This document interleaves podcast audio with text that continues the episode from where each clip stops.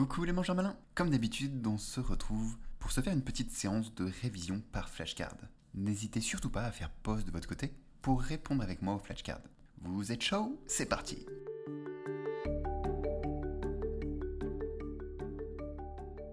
C'est quoi la iatrogénèse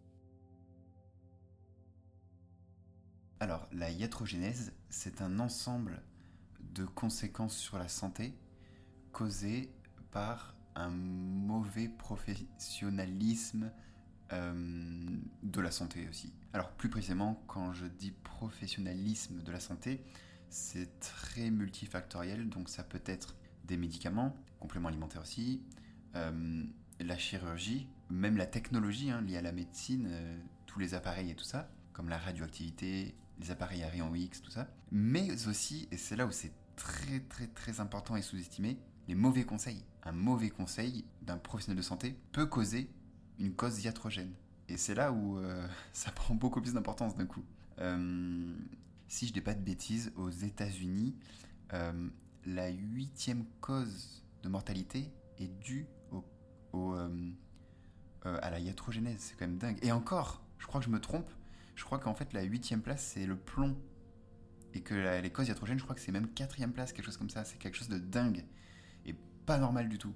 C'est enfin une conséquence normale, mais trop fréquente. D'ailleurs, je sais plus où j'avais entendu ça. Euh, c'est hyper parlant. C'est que, écoutez bien, dans le milieu de l'aviation, il existe des boîtes noires pour que lorsqu'il y a un problème, les compagnies aériennes fassent tout leur possible pour que ça ne se reproduise pas. Car autant de décès par un crash d'avion ferait un scandale. Pourtant, dans le milieu médical, c'est ce qui arrive.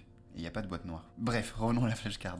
Voilà, je disais, je disais tout à l'heure que des mauvais conseils peuvent engendrer des causes iatrogènes et ça c'est vraiment, vraiment, vraiment à ne pas prendre à la légère. Alors pour l'étymologie, iatrogène, donc euh, iatro ou iatros c'est médecin, gène, génès, euh, gène euh, donc euh, origine, une cause, une conséquence d'origine médicale dans la logique de l'étymologie. Je sais pas quoi dire d'autre là. Euh, je sais pas quoi dire d'autre. Donc passons à la vérification, c'est parti. C'est quoi la iatrogénèse? La iatrogénèse désigne les effets indésirables ou les dommages causés par un traitement médical, une intervention ou un conseil donné par un professionnel de santé. Ça inclut principalement les effets secondaires des médicaments, les complications chirurgicales et les erreurs de diagnostic. Au niveau de l'étymologie, iatros signifie médecin ou guérisseur qui est à la base de nombreux termes médicaux soulignant l'origine professionnelle de l'action ou de l'intervention. Genèse signifie origine ou création. Il est utilisé dans de nombreux contextes pour désigner le processus de formation ou de développement de quelque chose. La iatrogénèse est un aspect important de la pratique médicale qui souligne la nécessité d'une approche équilibrée entre les bénéfices et les risques dans les traitements.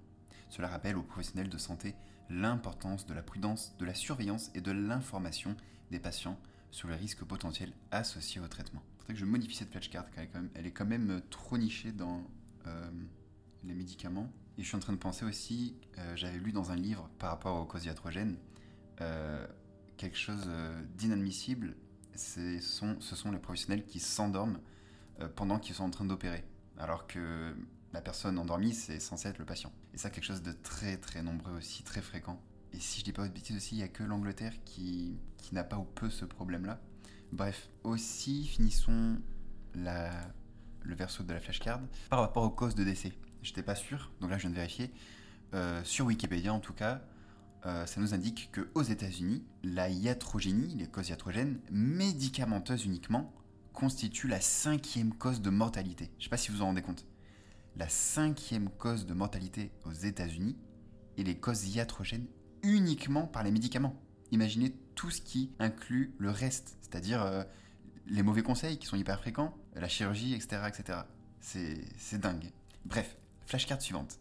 C'est quoi le coenzyme Q10 Alors alors, euh, le coenzyme Q10, euh, souvent appelé aussi CoQ10, est une molécule qui est, on va dire, aussi importante que les vitamines et minéraux dans le sens où elles jouent un rôle très très très crucial. Et en fait, leur spécificité à elles, ou à la CoQ10, coenzyme Q10, c'est sa production d'énergie. Maintenant que j'y pense, je me rends compte que je connais pas tant que ça le sujet, mais Euh, on va essayer. Euh, comme les mitochondries, en fait, le coenzyme Q10 est présent dans chacune de nos cellules. Donc déjà, ça nous montre bien qu'il est indispensable. Et plus précisément, il y a du coenzyme Q10 dans chacune de nos mitochondries. Alors, si je dis pas de bêtises, c'est pas le, le coenzyme lui-même qui euh, produit l'ATP, mais qui fait partie euh, des composés cruciaux pour la production d'ATP. Il y a un truc qui m'avait marqué aussi sur, euh, le, coenzyme Q10, c'est qu'il permet de recycler certaines substances endommagées, comme le fait la vitamine E avec la vitamine C endommagée. Euh, ou c'est peut-être l'inverse. Non, c'est bien ça. Vitamine E recycle la vitamine C. Euh, et ça, c'est hyper rare et tellement fascinant. Et le coenzyme Q10 permet de faire ça aussi. Alors, j'ai pas les détails, on va voir ça dans la vérification si elle est sur la flashcard. En fait, elle joue un rôle d'antioxydant et j'ai un prof qui disait ça.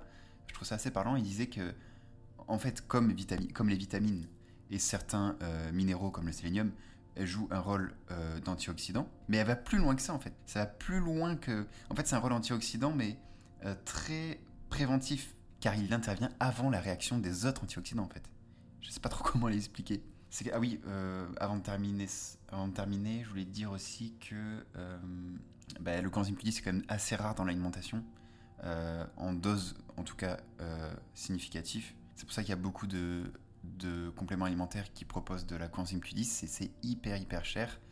bon après, c'est assez justifiable quand on voit les effets intéressants qu'il peut avoir, mais il faut faire attention aux arnaques car c'est assez fréquent d'ajouter très peu de coenzyme Q10 et faire augmenter le prix du complémentaire. Bref, euh, qu'est-ce que je voulais dire d'autre? Oui, il y a un scandale aussi avec les statines hein, qui bloquent euh, euh, le coenzyme Q10, mais, mais, mais, mais le Canada très récemment a interdit la vente de, ouais, de, de statines sans coenzyme Q10 intégré.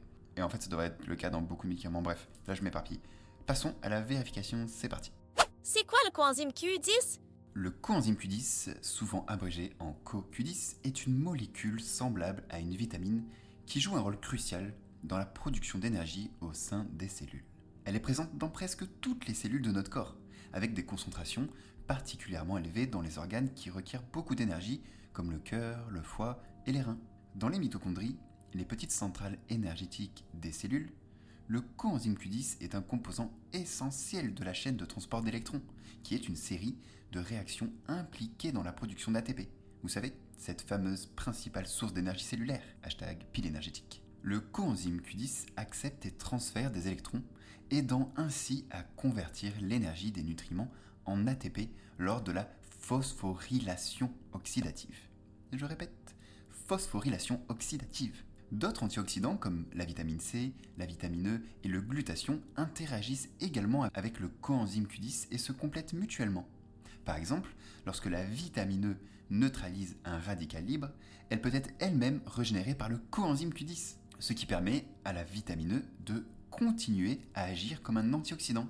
Ça, c'est vraiment fascinant, je trouve. Il n'y a pas nécessairement un ordre strict dans lequel les antioxydants agissent. En même temps, ça serait tellement compliqué à calculer. Cependant, étant donné que le coenzyme Q10 est localisé dans les membranes mitochondriales et directement impliqué dans le métabolisme énergétique, on peut considérer qu'il est l'un des premiers à intervenir pour protéger cette zone critique de la cellule contre le stress oxydatif. Et oui, c'est ce que je vous disais dans le, recto de la flashcard, où il agit avant les autres antioxydants. C'est tellement fascinant, tellement puissant. Et dans un autre temps, on a d'autres antioxydants qui peuvent agir ailleurs dans la cellule ou travailler en concert avec le coenzyme Q10 pour une protection antioxydante globale. Le CoQ10 peut être obtenu à partir de certains aliments, comme les viandes, le poisson et les noix, mais il est également produit naturellement par le corps. Alors voilà, il n'est pas précisé sur le verso de cette flashcard, faudra que je, le marque de le préciser, mais euh, comme j'avais dit, c'est à des doses quand même peu significatives, on va pas se mentir.